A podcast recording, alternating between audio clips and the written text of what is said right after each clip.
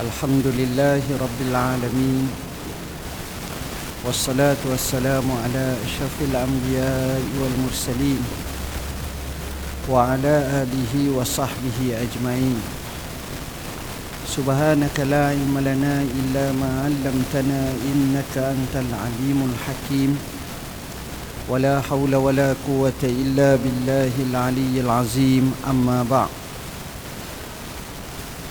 Yang dihormati timbalan pengurusi masjid barisan jawatan kuasanya ashabul fadilah tutu imam tutu guru para alim ulama hadirin hadirat muslimin muslimat yang dirahmati Allah sekalian.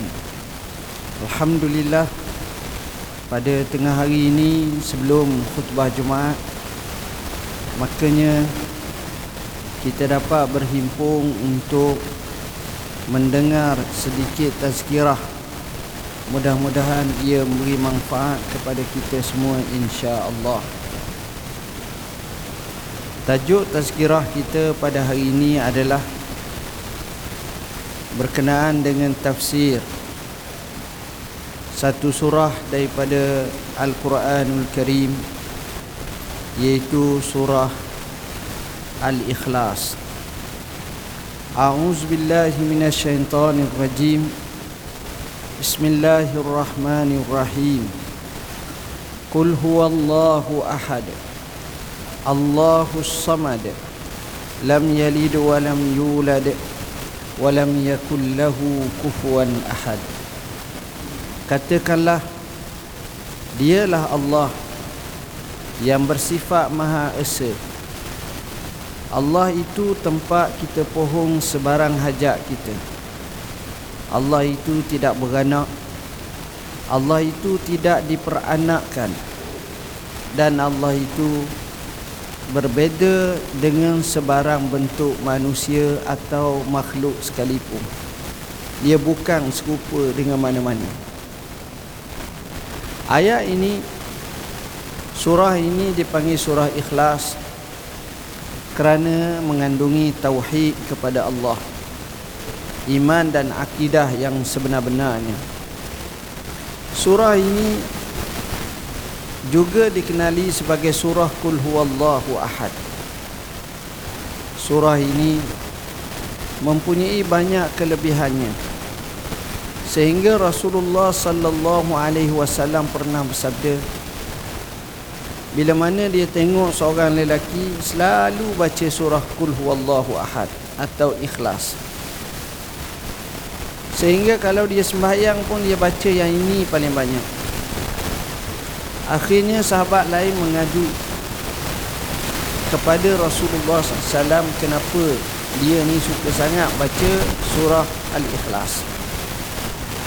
Maka Nabi panggil dia, Nabi tanya, Kenapa kamu banyak sangat baca surah Al-Ikhlas ini? Maka dia jawab, kerana aku sukakannya. Bila sebut aku sukakannya, maka Nabi sallallahu alaihi wasallam bersabda, "Hubbuka iyyaha tudkhilukal jannah." Kasihnya kamu kepada surah tersebut akan memasukkan kamu ke dalam syurga. Al-Imamul Qurtubi rahimahullah taala dan juga ramai para ulama yang lain menukilkan kisah yang menunjukkan peri pentingnya amalan surah Al-Ikhlas ini. Seorang sahabat Nabi sallallahu alaihi wasallam dikatakan sahabat yang tua sudah berumur Nabi dalam musafir di satu negeri bersama dengan sahabat-sahabat yang lain. Nabi tengok ke langit, muka Nabi sedih. Kemudian Nabi suka. Lalu sahabat-sahabat bertanya, "Ya Rasulullah, kenapa Rasulullah SAW mula nampak sedih, kemudian nampak suka?" Nabi sallallahu alaihi wasallam jawab, kerana sahabat kita yang berada di kota Madinah telah meninggal dunia. Makanya sahabat yang lain tanya siapakah dia ya Rasulullah Rasulullah SAW jawab itulah dia Muawiyah Ibn Muawiyah Al-Laysi Seorang sahabat yang lama Kemudian sahabat tanya lagi kenapa pula Rasulullah SAW suka? Kerana aku dapati daripada langit tak kurang 60 ribu para malaikat turun. Turun untuk mengiringi jenazahnya. Kenapa? Kerana dia ini tidak berjalan, tidak duduk, tidak berada di mana-mana tempat kecuali banyak sangat dia baca surah Al-Ikhlas. Qul huwallahu ahad Allahus samad Lam yalid wa lam yulad Wa lam yakul lahu kufuwan ahad Rasulullah sallallahu alaihi wasallam pernah menyebut Suratul Ikhlas ta'dilu sulusal Quran atau kama membaca surah Al-Ikhlas ini nilainya sama seperti sepertiga Quran kenapa kata ulama Al-Quran ini ada masalah akidah ada masalah syariat dan ada masalah berkenaan kisah umat-umat terdahulu. Makanya surah ikhlas ini mewakili berkenaan dengan akidah menyelesaikannya tuan-tuan dan puan-puan yang dirahmati Allah Allah memulakan ayat dengan menyatakan Bismillahirrahmanirrahim Qul huwallahu ahad. Katakanlah dialah Allah yang bersifat Maha Esa. Surah ini bermula dengan kenyataan bahawa katakanlah dialah Allah yang bersifat Maha Esa Pelik dan ajaibnya bermula surah ini dengan kul katakanlah. Katakanlah. Kalau kita nak bercakap Kita tak payah sebut katakanlah Terus bercakap. Saya nak makan nasi Selesai lah Tak payah kata katakanlah saya nak makan nasi.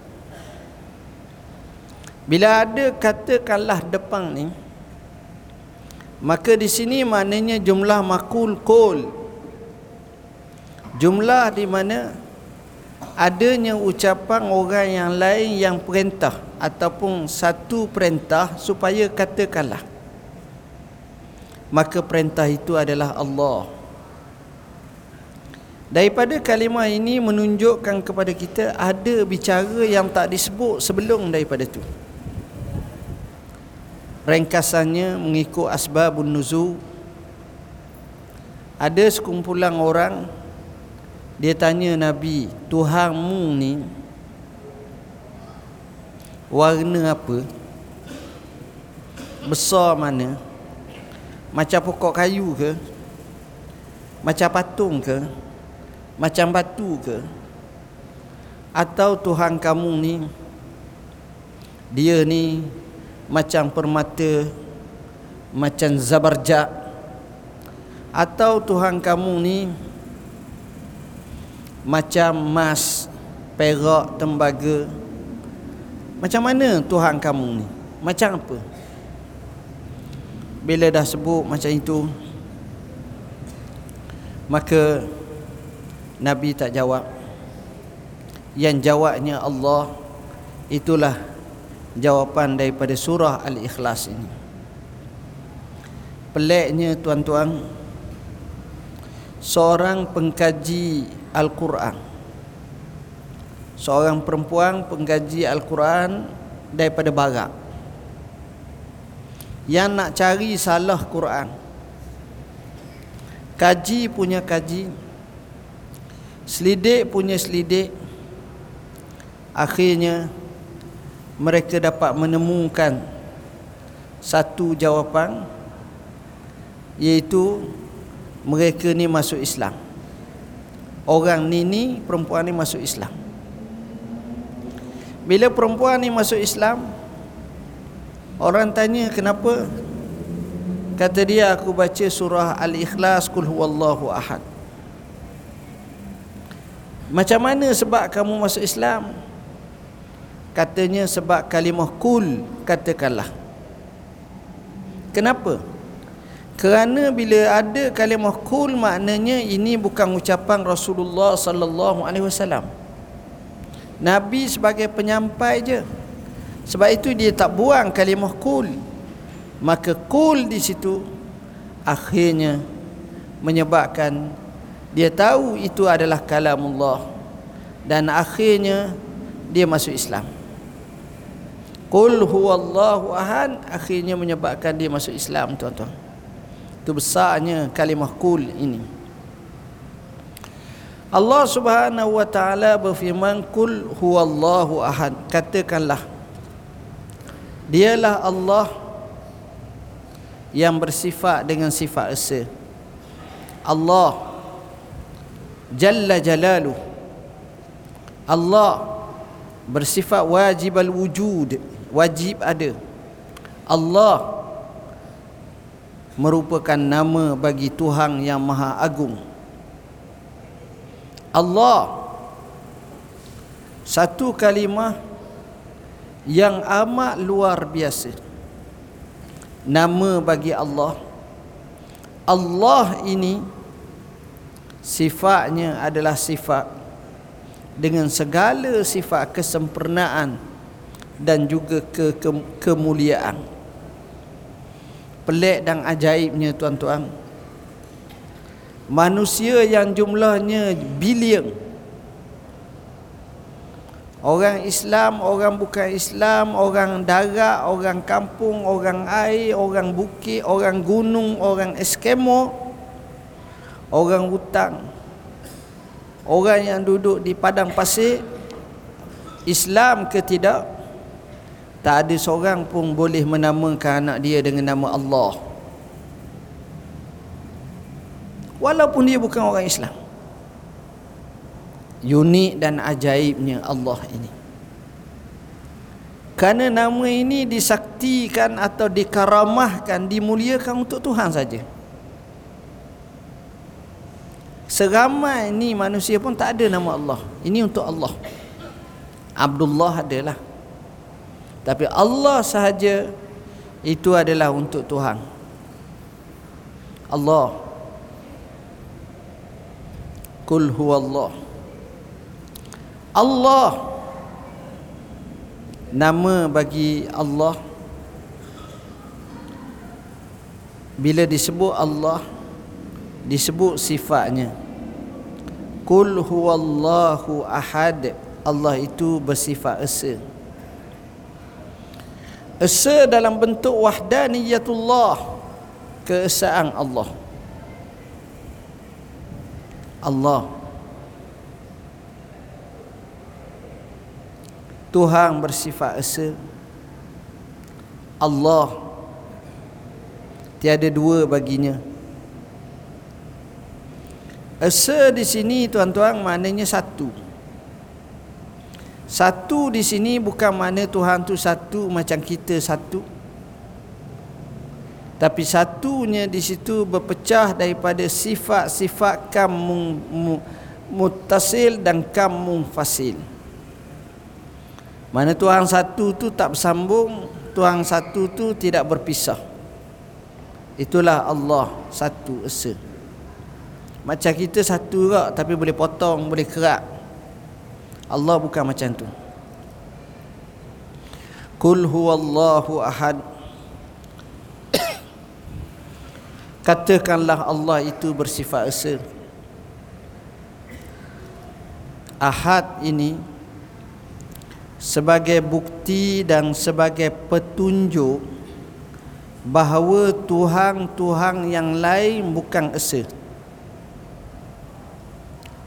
mana-mana agama lain tak ada yang menyatakan Tuhan tu esa kecuali Islam saja. Islam sahaja. Tuhannya satu. Orang Yahudi berkata waqalatil yahud Uzair ibn Allah. Uzair itu anak Allah. Orang Nasara kata waqalatin Nasara al-Masih ibn Allah. Al-Masih Isa itu anak Allah. Tapi kita orang Islam Allah itu satu. Allah itu tak beranak, tak diperanakkan. Allahus Samad. Allah lah tempat meminta Allah tempat meminta tempat mengadu iza sa'alta fas'alillah wa iza sta'anta fasta'in billah. Bila kalau kamu minta mintalah dengan Allah. Bila kamu minta tolong minta tolonglah dengan Allah. Allah tempat mengadu. Tempat kita pohong berapa banyak hajat-hajat kita Allah selesaikan. Banyak tuan-tuan ini menandakan bahawa Tuhan ni kita kena minta. Tuhan ni kita kena mohon. Tapi kalau Tuhan ni kita kena bantu itu bukan Tuhan. Tuhan kita kena tolong dia. Ha, itu bukan Tuhan. Tuhan ni kita minta tolong ada seorang tua di Madinah. Orang tua di Madinah ni kalau tak silap namanya Amr bin Jumuh. Beliau ni pincang. Kakinya tak stabil. Tapi Amr bin Jumuh ni selalu tolong selalu dia dia belum Islam. Anak dia masuk Islam. Dia ni pendukung tegar menyembah patung. Dia ada tuhan dia. Dia sayang patung hak dia beli mahal tu, dia jaga. Anak ni dakwah ke dia tak makan-makan tak mau-mau payah nak berubah akhirnya anak dia pakak ambil patung dia tu pergi buang luar pagi dia cari tengok tak ada dia kata mana Tuhan mana Tuhan tengok ada luar dia pun ambil sedih dia letak balik Hari yang lain anak dia buang jauh sikit lagi. Cari punya cari dapatlah tuan. Sedih dia. Hari ketiga anak dia ambil patung tu ikat dengan bangkai anjing yang mati. Cari punya cari dia tengok. Bangkai tu bergolak dah banyak dah. Dia tengok kepada patung tu dia kata wahai Tuhan Kalaulah main macam ni letihlah saya Saya kena tolong tuan Sepatutnya tuan tolong saya Lalu dia pun mengucap Ashadu an la ilaha illallah Wa ashadu anna muhammadan rasulullah. Bila dah ucap Dia jadi berubah tuan-tuan. Bila berlaku semboyang jihad di Uhud Dia salah seorang yang nak daftar nama Anak-anak dia kata tak payah. Abah kita empat orang ni selesai dah. Abah tu kata tak boleh. Saya kena pergi juga. Dia kata Abah Abah kaki cacat Dia berjalan pun nak rebah.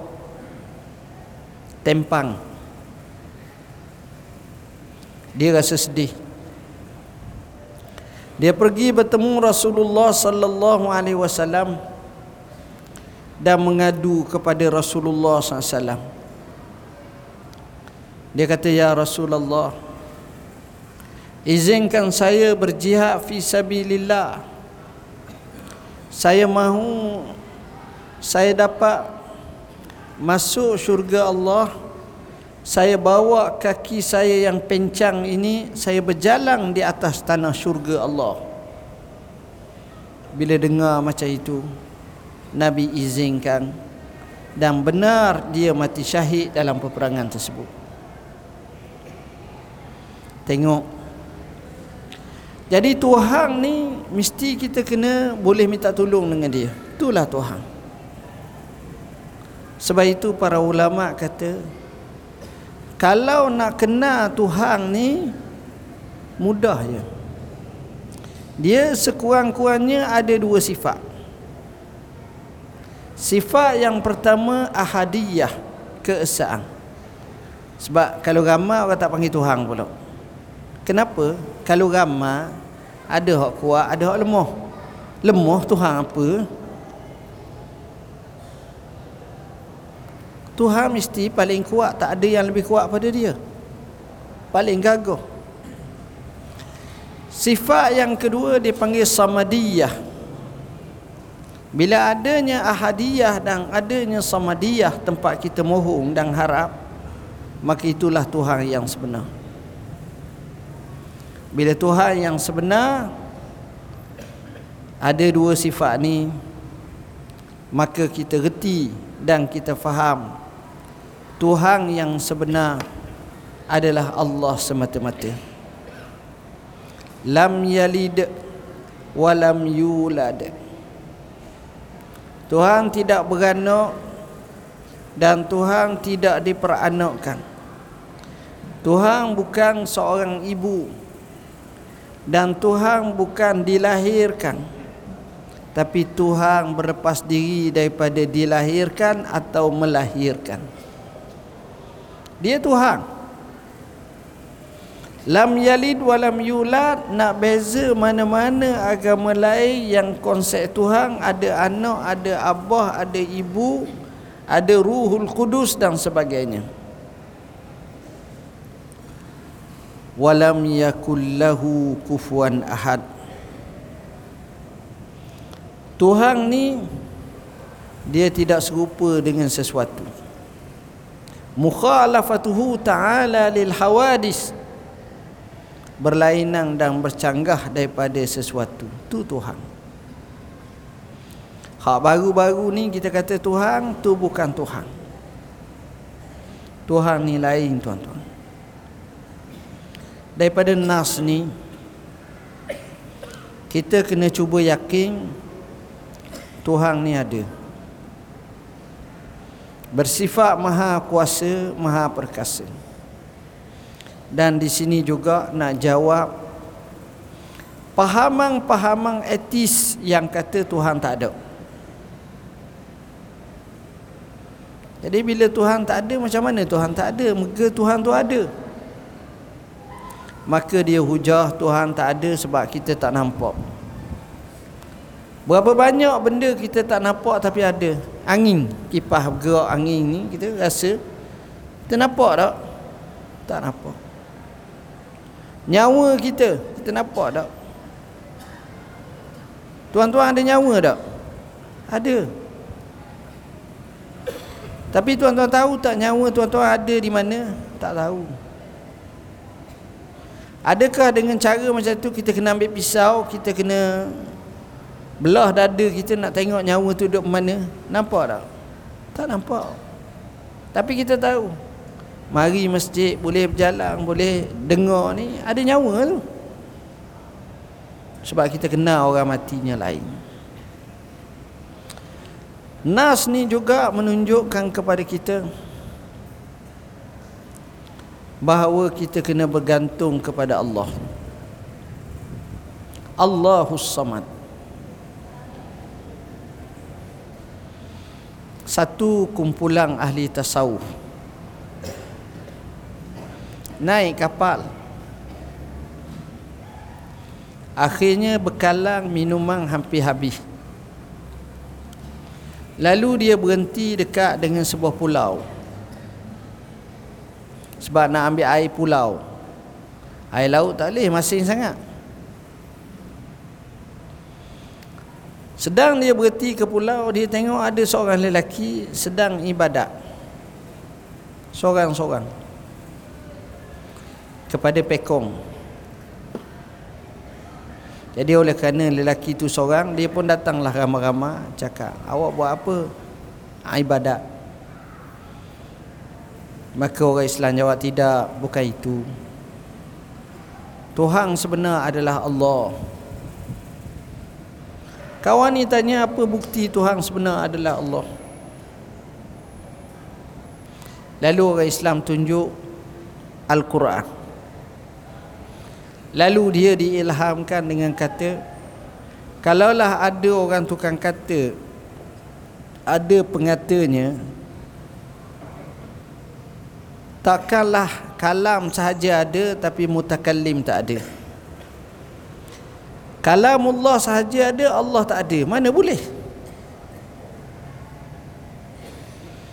Maka akhirnya dia mengucap asyhadu an la ilaha illallah wa asyhadu anna muhammadar rasulullah. Sudah berucap tuan-tuan. Orang Islam pun kumpullah dana-dana makanan bekalang. Nak serah kat dia. Dia tanya pula ni apa benda ni? Dia kata kamu telah masuk Islam jadi mualaf jadi saudara kami kami kumpul dana untuk kamu hidup. Ha inilah makanan-makanan atau barangan yang sesuai untuk kamu hidup. Dia jawab saya tak nak. Kawan ni pun tanya kenapa tak nak? Dia kata Tuhan bagi rezeki kat saya. Kawan ni kata ambil lah tak apa kata orang ni semasa saya ibadat secara batil pun Allah bagi rezeki kat saya. Kalau saya beribadat secara benar dan sahih apakah Tuhan akan padamkan rezeki saya? Tengok. Dia punya fahaman makrifah tauhidnya dalam sehingga dia mengaku seperti itu tuan-tuan. Dalam ayat ini juga Allah Subhanahu wa taala menyebut dengan kalimah Allahus Samad. Pelik dan ajaibnya dalam sebuah Quran tu kalimah As-Samad ayat tu je. Tak ada ayat lain dan bila sebut As-Samad di sini maknanya kita bergantung harap ke Tuhan semua perkara.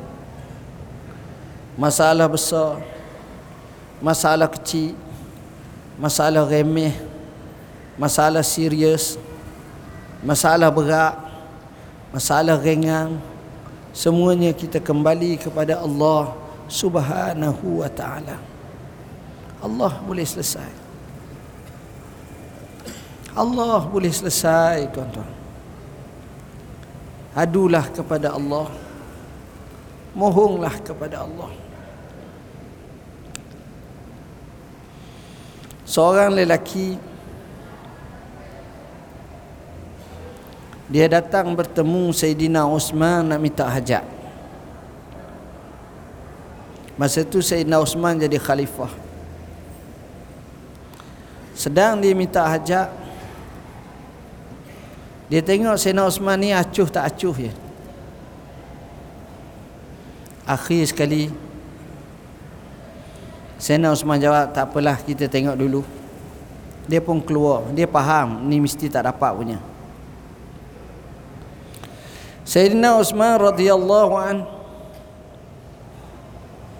dengan sibuk sebagai khalifah dan sebagainya ada pandangan takdirnya maka orang ni pun keluar dalam keadaan sugul. Datang seorang sahabat yang lain bagi tahu kamu nak tak doa kamu permohonan kamu kepada Sayyidina Osman mustajab? Dia kata nak nak sangat. Kata dia macam mana? Tak apa. Kamu balik rumah kamu ambil air semayang dengan sebaik-baiknya selengkap-lengkapnya kamu semayang dua rakaat. Kamu angkat tangan kamu mohon kepada Allah. Allahumma inni as'aluka wa atawajjahu ilaika wa atawassalu ilaika bi nabiyyika nabiyyir rahmah dan seumpamanya. Hadis ni ada bahasan panjang ulama. Kemudian kamu adukan hajat kamu. Kemudian dia terus balik rumah. Dia buat apa yang orang tu kata. Sudah sahaja semayang. Doa dia pergi semula dekat Sayyidina Osman. Sayyidina Osman tengok dia daripada jauh daripada luar panggil tu dah. Mari sini. Sayyidina Osman panggil pengawal dia kerani ataupun katib dia. Tanya kepada orang ni apa hajat dia kawan ni pun sebutlah satu-satu Sayyidina Osman kata apa lagi? Apa lagi? Dan semuanya diberi secara cash dan diberi serta merta. Bila diberi serta merta dia suka yang amat sangat. Soalannya ialah kenapa kali pertama dia di reject kali kedua dia diterima sedangkan orang yang minta orang yang sama hajat yang diminta hajat yang sama Orang yang dia pohong hajatnya kepada Sayyidina Osman yang sama. Tapi kali pertama ditolak, kali kedua diterima. Jawapannya ialah kali pertama kerana dia bergantung kepada Sayyidina Osman, dia minta dengan Sayyidina Osman. Kali kedua dia bergantung kepada Allah, dia minta kepada Allah asbab sahaja Sayyidina Osman. Maka Allah buka pintu hati Sena Osman akhirnya boleh terima dan boleh beri kepada apa yang dia kehendak. Jadi dua keadaan yang berbeza antara Sayyidina Osman kali pertama dengan Sayyidina Osman kali kedua. Jadi di situ kita nampak kuncinya mohon kepada Allah. Bila kita minta kepada Allah, maka Allah beri itulah Allahus Samad ayat ini juga tuan-tuan mengajar kepada kita bahawa Allah Subhanahu wa taala sekali-kali tidak beranak dan tidak diperanakkan mana-mana gambaran yang mempertuhankan selain daripada Allah menggambarkan anak, isteri ataupun ada abah dan seumpamanya itu bukan Tuhan. Sebab Tuhan sebenar dalam pahaman kita dalam nas Quran mestilah tidak beranak dan tidak diperanakkan. Dan yang seterusnya walam yakullahu kufuwan ahad Allah Subhanahu Wa Taala sekali-kali tidak akan serupa dengan sesuatu pun. Ada benda tuan-tuan kita tak tahu. Bila kita tak tahu kita akan lukis mengaruk. Kalaulah kita semua dalam bangunan ni, dalam masjid ni, diberi satu pensil diberi satu kertas putih. Kemudian masing-masing duduk berasingan antara satu sama lain kita kata pula kepada mereka semua sila lukis hantu. Suruh lukis hantu. Maka kita akan tengok semua tak sama. Ada yang taring tiga ada yang tak ada taring ada yang kepala botok ada yang rambut panjang ada yang mata merah ada yang sebab khayal. Itu makhluk baru. Hantu tu makhluk. Dah berlainang dah. Sementelahan Allah Subhanahu wa taala walam yakul lahu kufuwan ahad. Dia tak sama sekali-kali Siapa kata dia kenal Tuhan dengan nampak rupanya begiang-begiang macam begiang-begiang itu bukan Tuhan. Kerana Tuhan walam yakullahu kufuan ahad. Dia tak sama dengan sesuatu pun. Itulah hakikat sebenar. Semoga tazkirah pada kali ini memberi manfaat kepada kita berkenaan dengan surah Al-Ikhlas dan kefahaman yang kita dambakan ini akan sentiasa berlaku dalam kehidupan kita. Sekadar itu aku qauli haza wa astaghfirullahal azim li wa lakum. Dan sebelum saya akhiri saya sebut beberapa, beberapa ada buku kami terbaru Baitul Maqdis Bumi Berkat Resolusi Azhar. Buku ni tuan-tuan adalah buku berkenaan dengan apa yang saya hadir ke Azhar baru-baru ni untuk beri sokongan dan dokongan kepada Al-Azhar mempertahankan Baitul Maqdis yang menjadi tempat suci dalam kalangan Islam kita buat resolusi. Salah satunya 2018 adalah tahun Baitul Maqdis.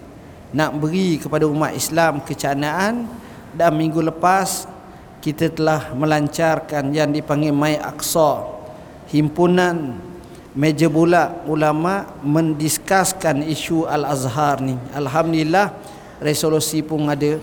Begitu juga solat tu mudah kita boleh tengok. Termasuklah buku Al-Kafi hadis syarah 40 yang bagi saya buku ni penting untuk diajar di masjid dan kita amalkan hadis-hadis Nabi sallallahu alaihi wasallam. Sekadar itulah yang dapat kita sampaikan. Aku qauli haza wa astaghfirullahal azim li wa lakum. Wassalamualaikum warahmatullahi wabarakatuh.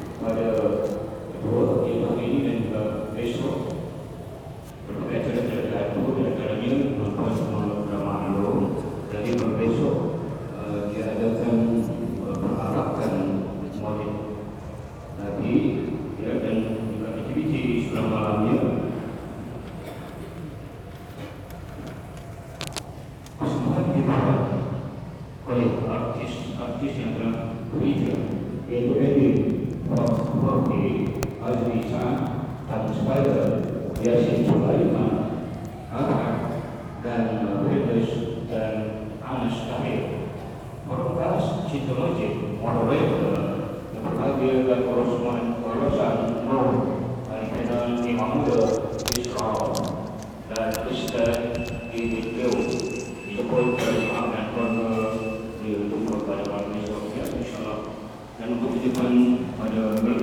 warahmatullahi